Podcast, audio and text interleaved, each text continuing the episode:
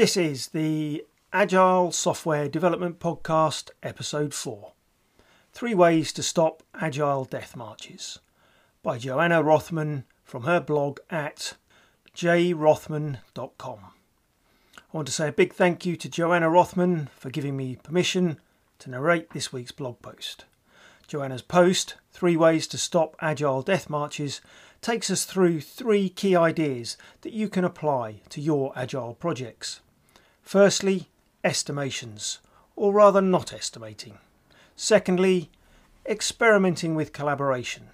And lastly, starting to collaborate to stop starting and start finishing. Now, before we start, just to wrap some context around this, the Wikipedia entry for Death March states that a Death March project is, and I quote, a project which is believed by participants to be destined for failure, or that requires a stretch of unsustainable overwork. The project marches to its death as its members are forced by their superiors to continue the project against their better judgment.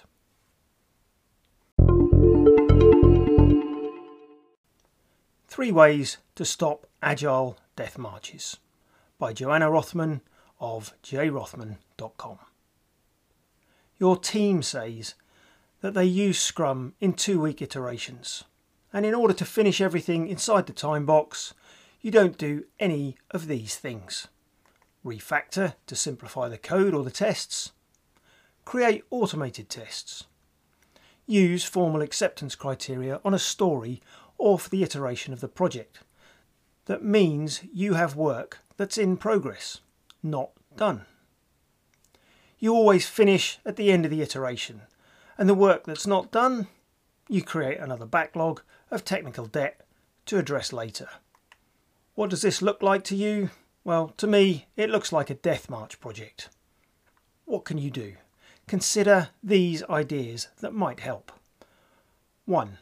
Stop estimating anything and calculate cycle time. 2.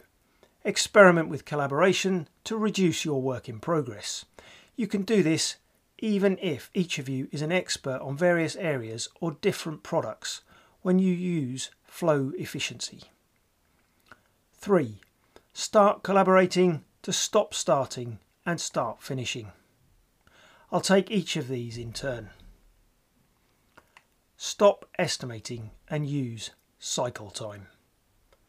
Claire was convinced her team didn't estimate well. They dutifully estimated in story points each iteration, and halfway through the first week of each iteration, they realised that they needed to hurry up to finish the work.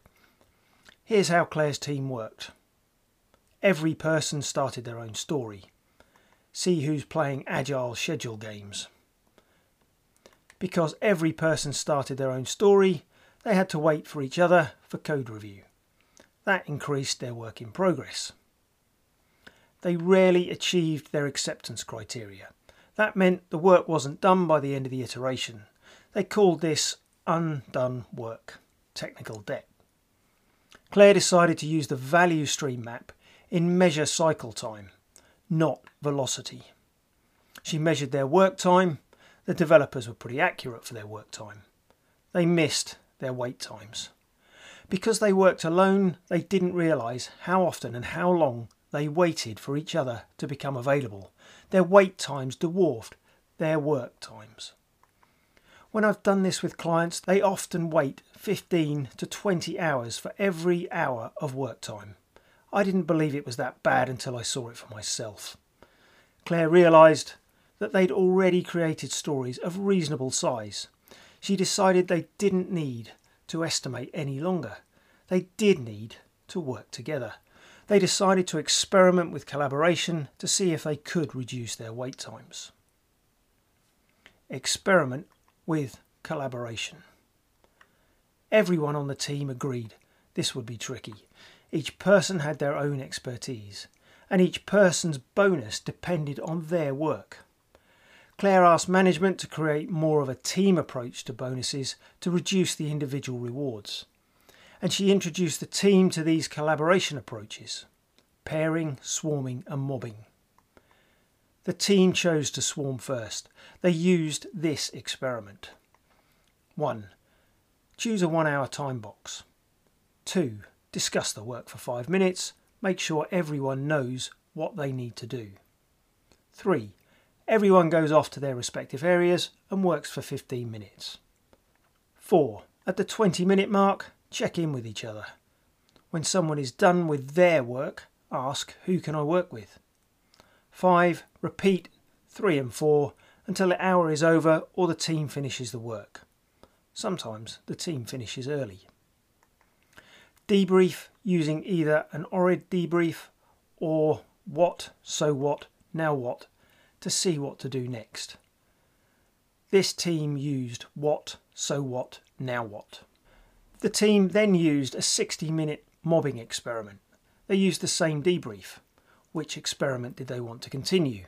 Mobbing, much to my surprise. Start collaborating.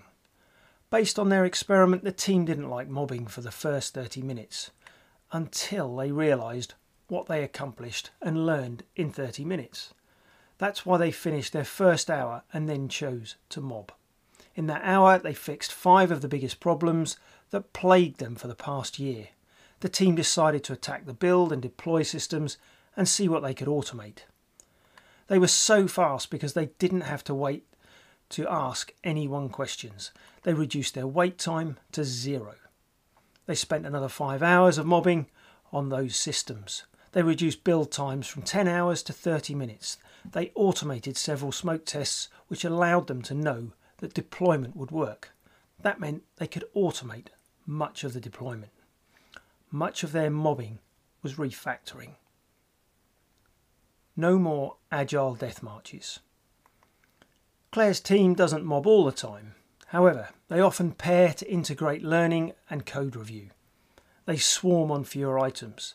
They're able to release more finished features because they're not postponing the work, they owe the product.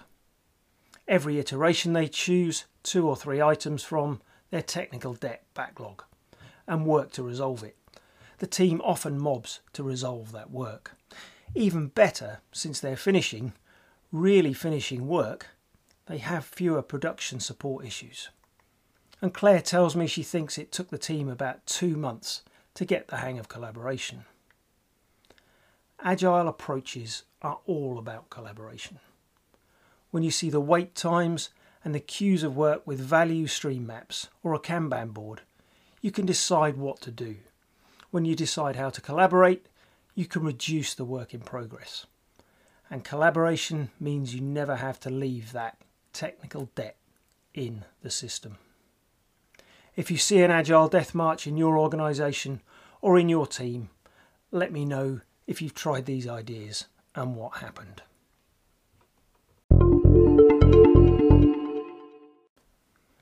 You just listened to the post Three Ways to Stop Agile Death Marches by Johanna Rothman from the Rothman Consulting Group at jrothman.com. If you'd like to learn more about these techniques and other insightful techniques, then I'd recommend reading Johanna's book, Create Your Successful Agile Project Collaborate, Measure, Estimate, Deliver. In this book, Johanna espouses working from agile lean principles to design and build your own agile approach in a way that works for you.